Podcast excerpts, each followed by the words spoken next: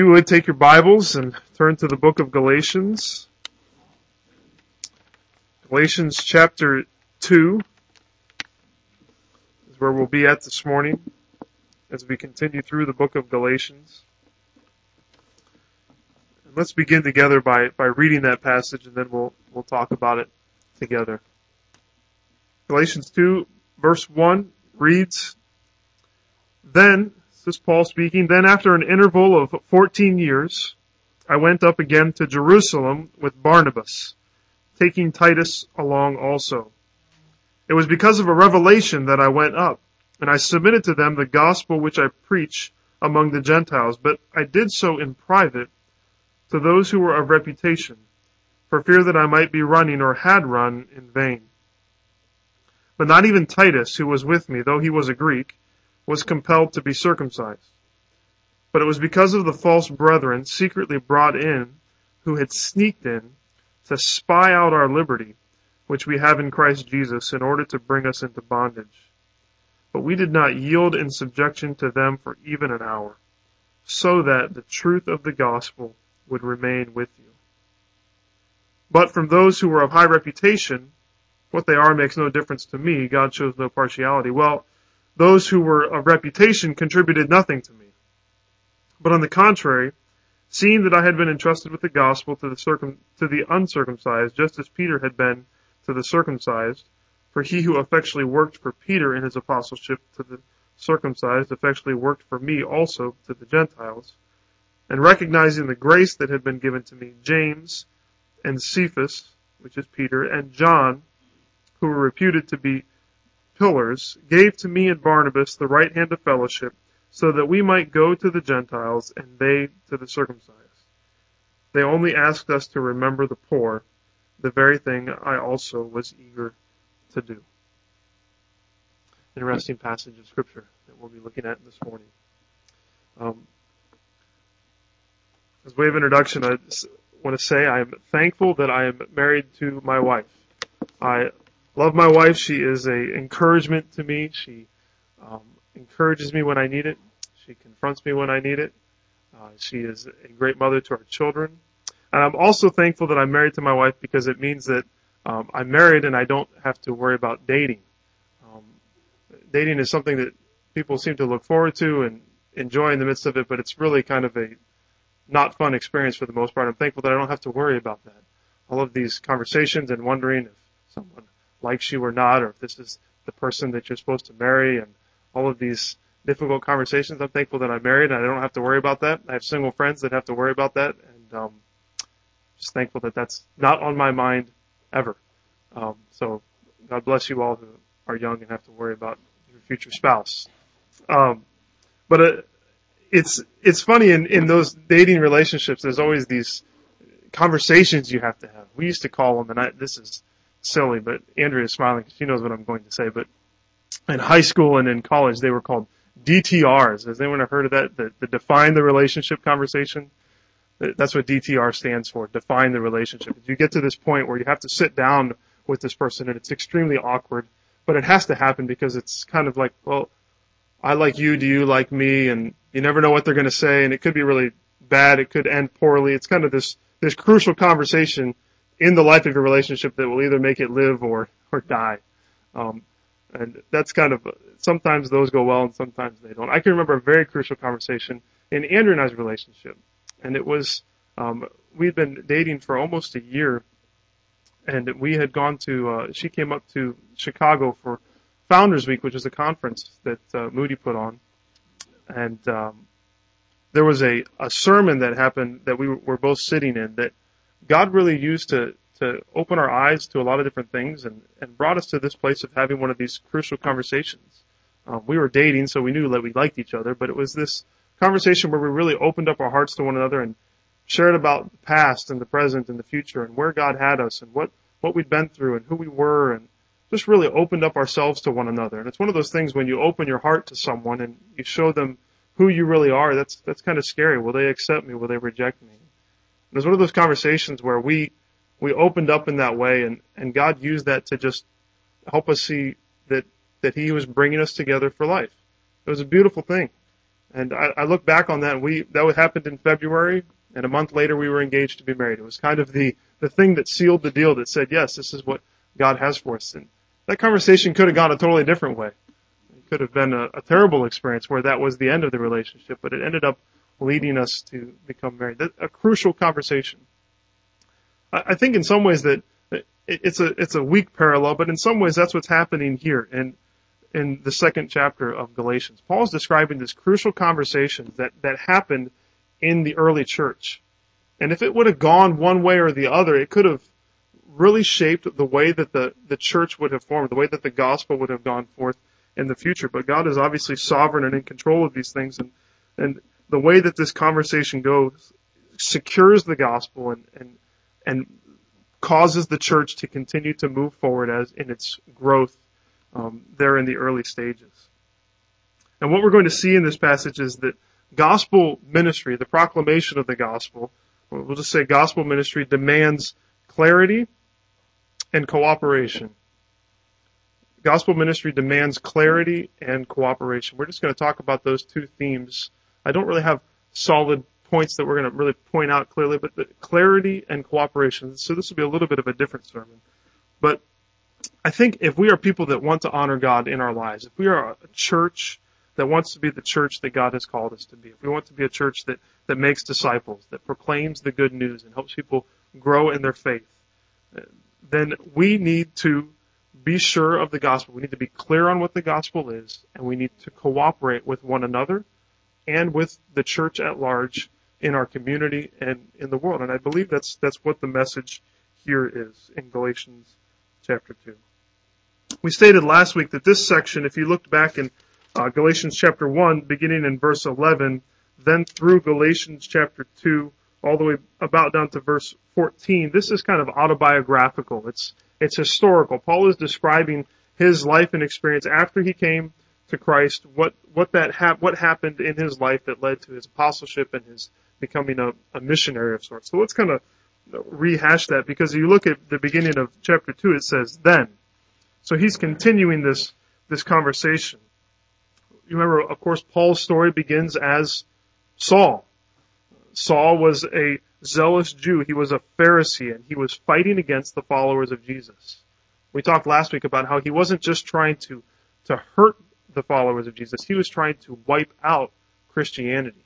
He was saying that this is something that is opposed to Judaism, which I believe is true, and I don't want it on the face of the earth. That was how adamant he was about it.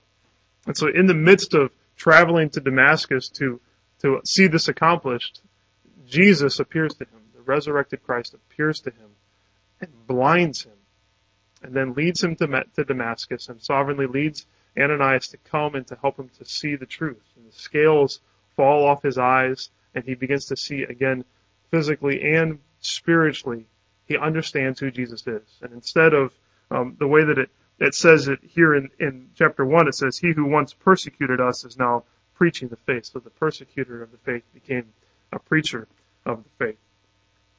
So in the midst of, of, of all this fighting, Jesus gets a hold of him.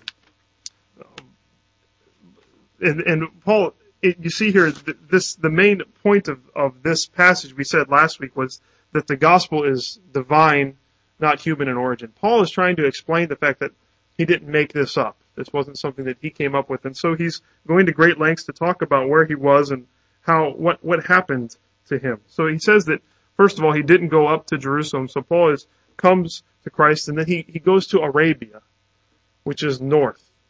We don't really know what Paul did in Arabia. I wonder if maybe he went there for some solitude.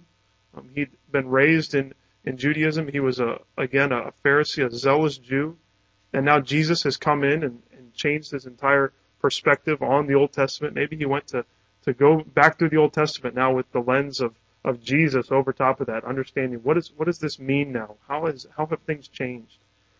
And he says that he went um, to Arabia, and then later on uh, he returned back to Damascus. And then in verse 18 of chapter one it says, three years later he ended up in Jerusalem. So he's saying, I didn't get to Jerusalem until three years later.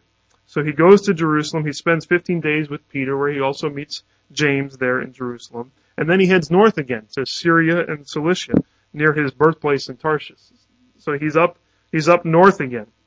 Um, and those in Judea, he says, didn't even know, they, if, they, if they saw me in a crowd, they wouldn't be able to recognize me. But they just kept hearing that this guy who persecuted the faith has now become a proclaimer of the faith.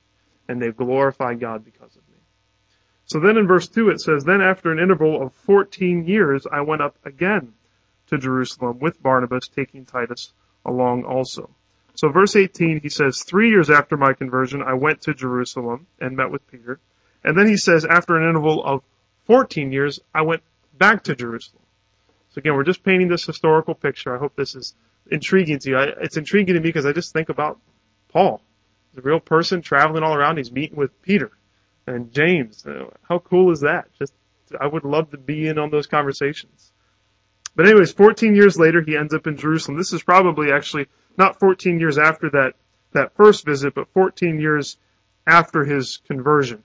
So a total of 14 years. So he was, he went to Jerusalem three years after his conversion, and then he went again 11 years after his conversion. Now, there's debate as to when this happened. Let's talk about this because the Bible stands up under all this historical scrutiny. We can, we can see where Paul was at and and what was going on in his life. So there, there were essentially four trips that Paul made to Jerusalem. The first one is right here in verse 18 when he goes to visit Peter. The second one is in Acts chapter 11. If, if you don't mind, turn to that one a little bit backwards in your Bible there. Acts chapter 11. It tells us about his second journey to Jerusalem after his, uh, after Jesus saves him. Uh, Acts chapter 11 and in verse 27. it reads like this in verse 27. Now at this time, some prophets came down from Jerusalem to Antioch. Now, of course, Antioch is north, but whenever people talk about Jerusalem, they say they came down because of its elevation. Okay. That's just a thing that always bothered me, but it makes sense when you understand that. So the, the prophets came down from Jerusalem to Antioch. One of them, named Agabus, stood up and began to indicate by the Spirit that there would certainly be a great famine all over the world. And this took place in the region of Claudius. And in the proportion, and in the proportion that any of the disciples had means, each of them determined to send a contribution for the relief of the brethren living in Judea. And this they did, sending it in charge of Barnabas and Saul to the elders. So that's the second trip. They go with this contribution to those in Jerusalem. Third trip is in Acts 15. You can turn over there if you like. This third trip, Acts 15, it says, Some men came down from Judea and began teaching the brethren, unless you are circumcised according to the custom of Moses, you cannot be saved. Sounds similar to what's going on in the book of Galatians, doesn't it? And when Paul and Barnabas had great uh, dissension and debate with them, the brethren determined that Paul and Barnabas and some others of them should go to Jerusalem to the apostles and elders concerning this issue. What follows then is what's called the Jerusalem Council, where Paul and Barnabas get there. They talk about this issue of circumcision and obedience to the law, and how does that tie in with the gospel. So that's Paul's third trip to Jerusalem. The fourth trip to Jerusalem was his last trip to Jerusalem, because that is when he goes um, and is imprisoned and eventually appeals to Caesar and is taken to Rome, where he is martyred for the faith. So there's four trips. So if you go back to Galatians chapter 2, he says, after an interval of 14 years, I went again to Jerusalem. So we know it's not the first trip, because he talks about that in chapter 1 verse 18. And we know it's not the last trip, because that's when he was imprisoned, and that's happened before this. So which trip was it? Was it the trip in Acts chapter 11, or was it the trip in Acts chapter 15? We have to try to discern this. Let me give you a few reasons why I actually think it's the one in, in, in chapter 11. I think it makes most sense.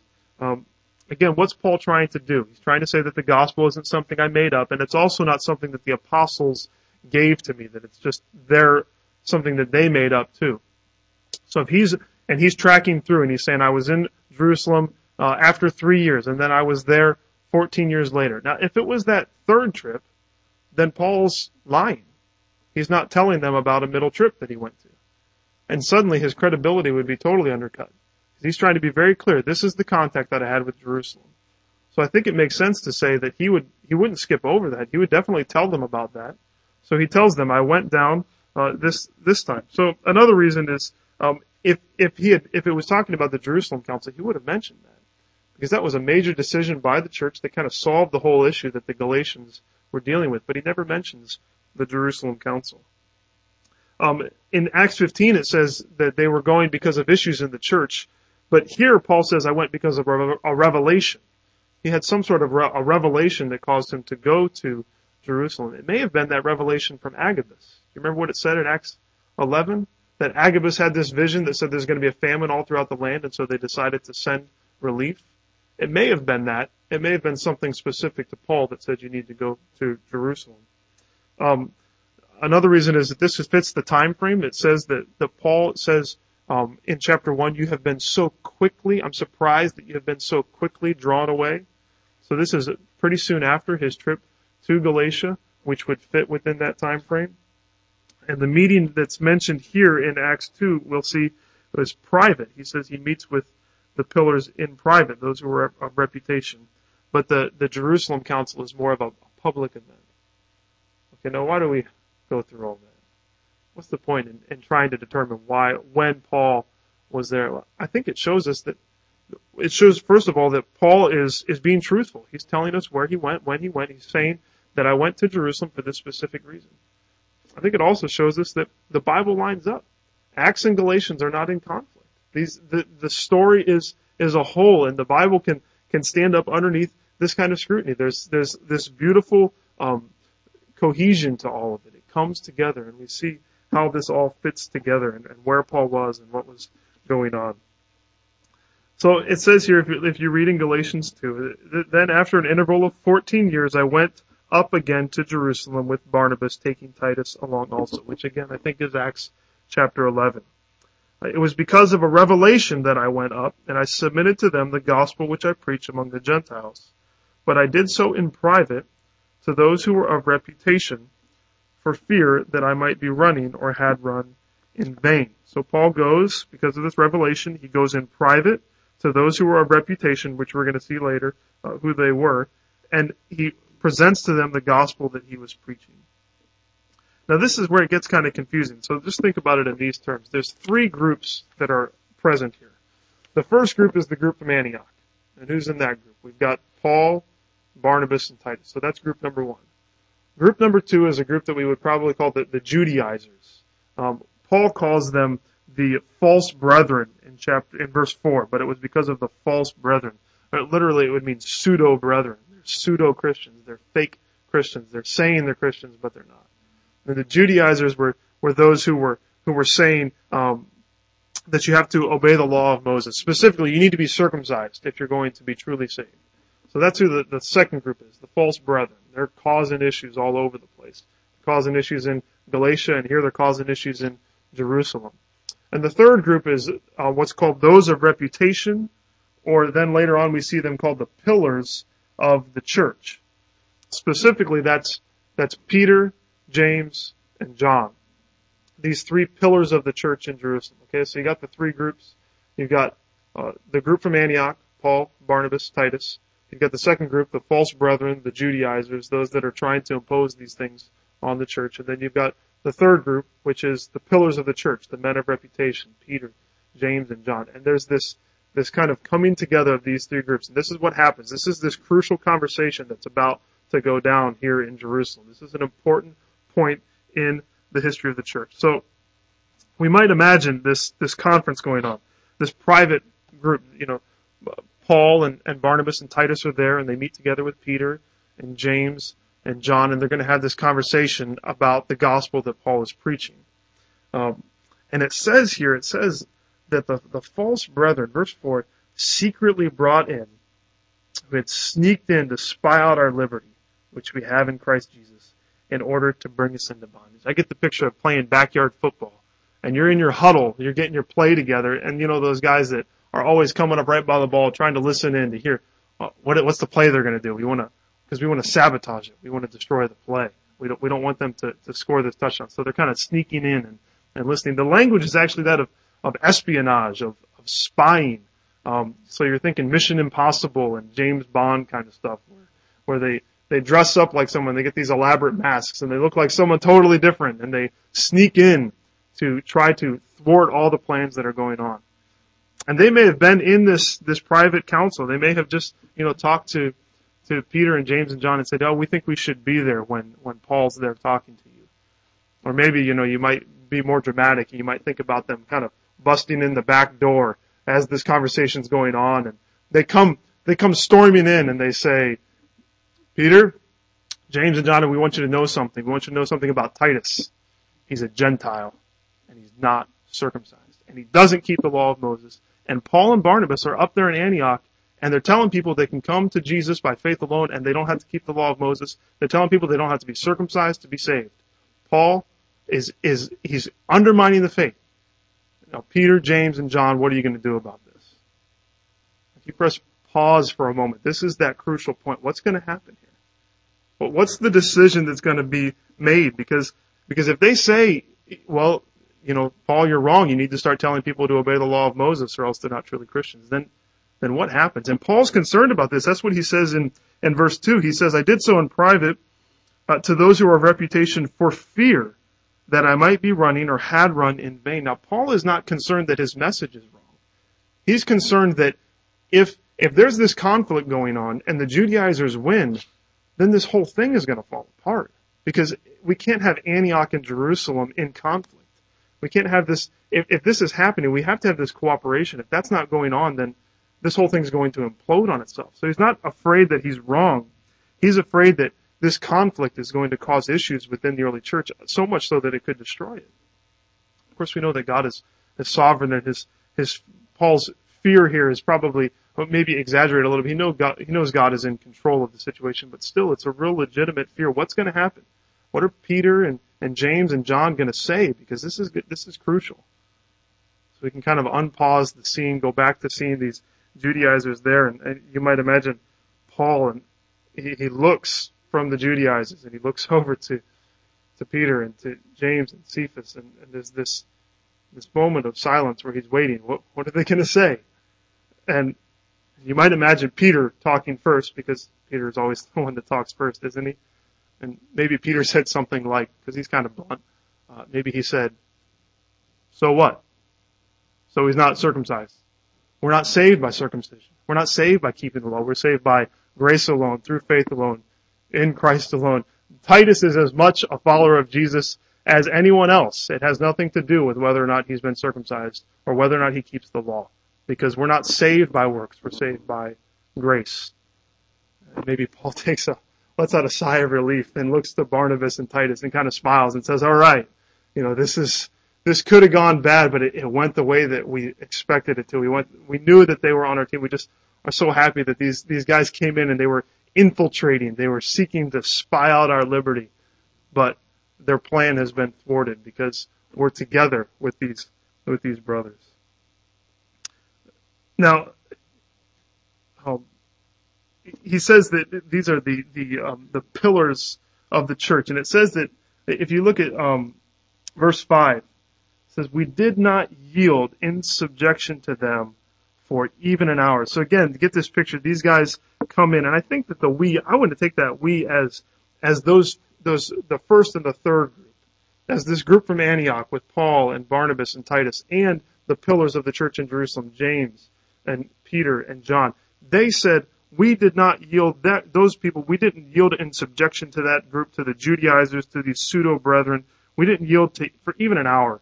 Uh, we we let them present their case but we said you know what? We're not discussing this because this is not an issue. And why did they do it? It tells us why. We did not yield in subjection to them for even an hour so that the truth of the gospel would remain with you. We didn't do it because the gospel was at stake. The Judaizers didn't come busting in the back door and say, we want to tell you something about um, Paul and Barnabas and Titus. They sing modern praise choruses at their church in Antioch, and we think they should be singing more old hymns. I love old hymns. But that's not a gospel issue. They didn't come in and say they've got red carpet up there and we like blue carpet in our churches. It, it was, it was a gospel issue. It wasn't something that was not worth dividing over. This was an issue that they said, we have to be clear on this. We have to clarify the gospel. This is extremely important. We sang uh, the solid rock this morning, and, it gives us the reason why we cannot yield on issues like this. Um, one of the commentaries I read by a man named uh, Phil Ryken, he says, he says this, he says, the old hymn by Edward Mote claims that our hope is built on nothing less than Jesus' blood and righteousness. But our hope is also built on nothing more than Jesus' blood and righteousness. Back in chapter 1, Paul told the Galatians to accept no alternatives. Here in chapter 2, he tells them to accept no additives. Additives is, uh, you know, you think about your food. On your milk cartons, it say there's no artificial growth hormone added to this milk because we want pure milk. Or you look at the outside of things and it says there's no preservatives because we want our food to be pure.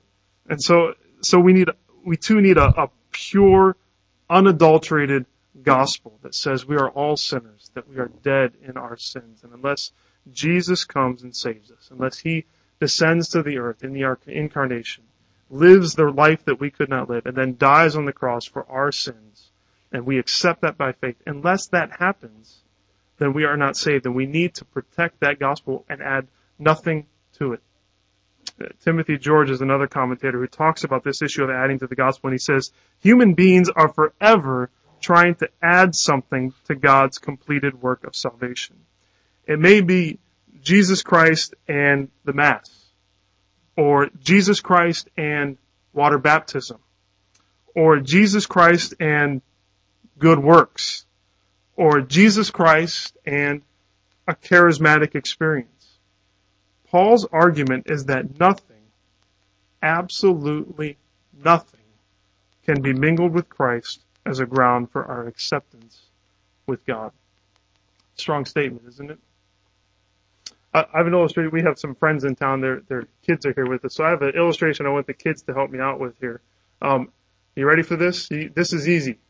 Now, if I take the color yellow and I add um, yellow and I add blue to it, what color do I get?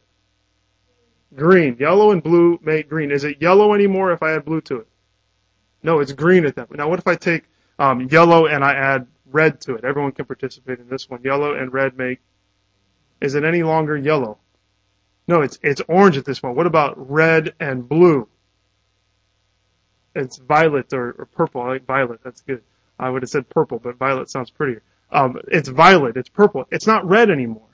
If you take the gospel and you add something to it for your grounds of salvation, it's not the gospel anymore. Just like yellow and, and blue make green, it's not yellow anymore, it's green. It's something totally different. Except no additives. You can't add anything to the gospel without completely distorting it. We have to clarify this message. Why? So that the truth of the gospel will remain with us. This is a gospel issue. Accept no additives. Clarify the gospel. So in contrast to these Judaizers, the, the pillars of the church agree that, that they and Paul are preaching the exact same thing. Um, and by verse 6, the, these, uh, um, these false apostles are, are not there anymore. They're kind of that, that little excursus in verses 3 through 5. But in verse 6, Paul kind of sounds a little, I don't know the word, he sounds a little snooty. Sounds a little uppity in what he's saying. He's almost a little rude. Listen to verse 6. But from those who were of high reputation, what they were makes no difference to me. God shows no partiality. Well, those who were of reputation contributed nothing to me. What does that mean? I mean, he's talking about the pillars of the church. And he's saying that these who are of reputation, uh, who they are makes no difference to me because they didn't add anything to me. Is that how he's talking? Well, we have to first think about what's, what's one of the issues in Galatia. What are they saying about Paul? They're saying he's not a real apostle They're saying that he's kind of a, a secondary apostle. He doesn't have the same authority that these other guys do. And what he's trying to establish is he's saying, no, we both have the same authority. There's no, there's no partiality with God. They're of high reputation and people hold them in high regard, but God's made me an apostle too. He says that in, um, in verse 8. He says, for we, who, he who, speaking of God, speaking of Jesus, he who effectually worked for Peter in his apostleship to the circumcised effectually worked for me also to the Gentiles. He says, the same God who made Peter an apostle made me an apostle. We're, we're equal. God doesn't show partiality. So he's trying, he's again saying that, that God has made me an apostle just as much as he's made these guys an apostle. My authority is there as well. But that other line, well, those who were of reputation contributed nothing to me. Uh, he's not saying they were useless to me. Like it was a waste of my time to go to Jerusalem and spend time with them. Uh, surely there was mutual encouragement that went on and, and talking about the, the move forward of the gospel. What he's saying is they didn't add anything to my gospel. They didn't tell me I needed to preach something else. They didn't tell me that I had to tell people to be circumcised. We realized we were preaching the exact same thing. We were talking about the same stuff. That the gospel that we were preaching was the same. It was by Jesus' death and resurrection, through repentance and faith, we come to Christ. And that was what they gave me. We didn't, they didn't add anything to me. So I think the language sounds, at least in my translation, sounds like he's a little, um, I don't know, like he's upset about something, but I, he's just saying we're on equal ground. We're both apostles. We both have the authority that God has given us. Um, and they didn't add anything to my gospel. So don't think that I'm preaching to you something different than what they are. They didn't give me anything more. They said, yeah, what you're preaching, Paul, is, is right. Uh, Paul wasn't looking for some sort of seal of approval from Jerusalem. Uh, you know, he wasn't looking for, you know, this, something to add on to all of his messages at the end. You know, he would preach a message and then stand up and say, this message has been approved by those in Jerusalem. Peter didn't stand up and say, I'm Peter and I approve Paul's message. You know, like these political things. It, it wasn't something like that. It was, it was that Paul's, uh, they, they recognized that it was true. You see that, um, verse 7, but on the contrary, seeing that I had been entrusted with the gospel to the uncircumcised, just as Peter had been to the circumcised. It was, it was evident in and of itself. Peter and, and, um, James, and I'm getting them all mixed up now. um, Peter and James and John didn't come and say, yes, you are right, Peter, you have our blessing. They said, they said, I'm getting them all mixed up. They said, Paul, yes, you are right. We, we are preaching the same thing. And so they just recognized God's work in both of them, that they, that he was active in both of the, the their ministries. And it says, what's the result? Recognizing, again, recognizing the grace that had been given to me, James and Cephas and John, who were reputed to be pillars, gave to me and Barnabas the right hand of fellowship. So they shake hands. This isn't like a business agreement where they say, okay, we agree. I think it's this, this right hand of fellowship, this sign that, that we're together. If, if it's a handshake, it's quickly followed by an embrace that says we're in this together. We, are preaching the same gospel. And, and now we're, we're doing it in different spheres though. There's, there's something unique that's going on here. But it says that, that Paul was who? He's the apostle to the Gentiles and Peter is the apostle to the circumcised. God has given them this unique, these unique spheres of influence where Paul is, is reaching to to those who are not Jews, and he's bringing them to faith in in Christ. And and Peter is is reaching out to the Jews, and they're coming to faith. Now, it wasn't like they shook hands and and Peter said, um, "Okay, Paul, you can preach to the Gentiles. Just don't talk to any Jews about the gospel. Send them here to Jerusalem, and, and I'll take care of that." And, and Paul, if he encountered someone who was Jewish in in their ethnicity, that he said, "Well, I can't talk to you. You need to go talk to Peter." It was just they recognized that God was using them in different ways for the spread of the gospel, and they said, "We want to we want to work together on this because we've clarified that we have the same message. God's given us different spheres of influence and different spheres of ministry, but we want to work together on this. They were they were two different assignments. One commentator says it's a distinction in the sphere in which the gospel was to be preached, not a different difference in the type of the gospel. So, and there's other unity in verse verse ten. It says they only asked us to remember the poor, the very thing I also was eager to do. So the pillars in the church, James and Peter and John, ask Paul to remember the poor. Now they're not adding something to the gospel saying that remembering the poor is part of what gets us to, um, makes us right with God. Actually what they're doing, this is an expression of unity. The poor is probably best understood as, as the Jewish believers in Jerusalem. There were famines. They, they, they were repute, they, all throughout the, the New Testament, they're seen as in poverty, as in need. And, and the church in Antioch is constantly sending funds to help the church in Jerusalem. So this is an expression of unity. They're saying, we are preaching to the Gentiles, but those Jewish believers, we're on the same team. We are, we're a family and we're going to support them as well. We're working together on this. Now what does this all mean? This is a great story in my as I look at it. You just think about this this conversation that went on and all the beauty of it. But what I think is going on here is that there's this clarity in the gospel that then leads to unity and cooperation in gospel ministry. Paul comes into town and he says, I want to make sure that we are working together on this. But before we do that, we have to make sure that we're preaching the same thing. And if we're preaching the same thing, then let's, let's shake hands, let's embrace, and let's move out into these different spheres that God has given us, the different ways that He's called us to minister. But we're together because we're preaching the same gospel. But what has to happen first is clarity on the gospel. Again, this is, this is right, and I think he says it very well. Partnership in the gospel goes only as far as the gospel itself goes, and no further, which is precisely why the apostles took the time to discuss exactly what they were preaching. He says the church can allow diversity of mission only where there is unity of message. The church can allow diversity of mission only where there is unity of message. The truth is we need to cooperate. Is Grace Fellowship Church going to accomplish the evangelization of the world by itself? No. We can't accomplish the evangelization of the Beechwood neighborhood by ourselves. We need to cooperate with others. But we only cooperate based on the clarity of God's Word.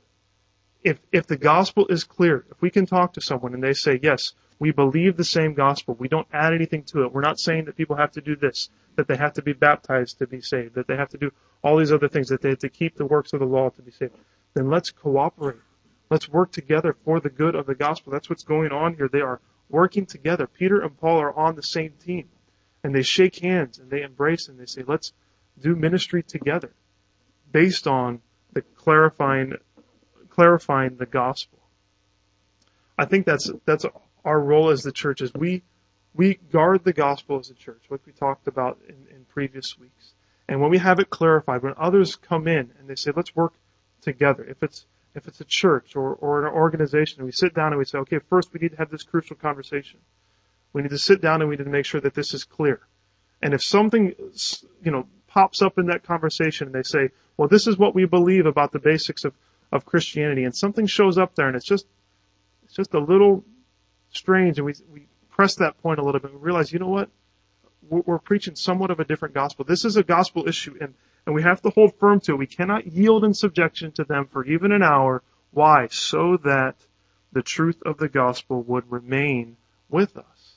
We can't allow additives or subtractions to come in because it will undermine the authority of the gospel that we preach. We can't do that for the sake of unity and thinking that we're getting the gospel out more because we unify with people that maybe we disagree with on, on core issues. If we do that, we're not getting the gospel out. We're undermining it. We're actually, we're undercutting that and, and not getting the gospel out. We're preaching a false gospel. And suddenly we become pseudo brethren, false brethren in the midst. We must clarify the gospel, and that's so much of what Galatians is about, is understanding this is what the true gospel is. And when that happens, then we come together and we shake hands with local churches. There's so many good churches in this, in, in, Louisville. We're not in competition. We're not fighting against them for people to come to our church. We're working together with them. Paul this morning was over at, at, at Victory Memorial to, to pray for their, their new pastor, for, for Scott Lamb coming in. We're not in competition with Victory Memorial. Why? Because we have clarified that we're preaching the same gospel. And so we cooperate with them. We work with them. And we ask people to come and to help us in this mission that we're doing as long as we are clear on the message of the gospel. So when we clarify it, then we continue to cooperate. Um, tradition says, and, and I don't know if it's true or not, but tradition says that Peter and Paul may have actually been executed on the same day during the persecutions by Nero in Rome. It's an amazing thought to think about. If that's true, we know this. They didn't die for two different gospels. Paul wasn't martyred for the gospel to the Gentiles, and Peter wasn't martyred for the gospel to the Jews. They were martyred for the gospel of Jesus Christ together because they were unified on that. They settled that here and they settled it elsewhere. They believed the same gospel of repentance by faith, or repentance to God and faith in Jesus and it was because of this, because of their, their zeal to preserve the gospel, that it led to their cooperation to the preaching of the gospel. And and ultimately to the fact that we still have the gospel today. Yes, God worked through them. God preserved it, but He preserved it because of conversations like this, where they said, We're not yielding for even an hour on this. We're keeping the gospel secure. One of the ways that we clarify and preserve the gospel as a church is through the Lord's table, through the Lord's Supper, that we gather together, that um, th- this isn't something that is necessary for salvation. Okay, this is not an additive. This doesn't make you any more of a Christian. It's faith, by faith alone, in Christ alone, that we are saved. But this is a reminder. The bread is bread, the juice is juice. But it is a reminder, a reminder that our life is found in Jesus, in His life and in His death. And it's a reminder of our unity as a church. Because we all partake of the same bread. We all partake of the same cup, as Paul says. That our unity is based on our common belief in Jesus, that we have clarified the gospel and this is what we agree on, and so we all partake together. We desire um, to, to, to do this, to remind ourselves, so that we don't add anything to it, we don't subtract anything from it, that we keep it clear, and that we remember what Jesus has done for us. And so as a, as a church, um, we would ask that um, if you have placed your faith in Christ alone for salvation, again, no additives added to it. You put your faith in Christ alone for salvation, and you've um, you've been baptized as a believer, and you're a member of a local church. Then you are willing, you are welcome to participate, to join us at the table. We have that unity there. We don't put those stipulations on there to create division, uh, to create um, unneeded fences, but as it says here, to guard the gospel to make sure that we understand what this is. Um, and so if you have put your faith in Christ again and, and been baptized and are a member of a local church in good standing, then you are invited to join with us as we celebrate the unity that we have uh, in the gospel.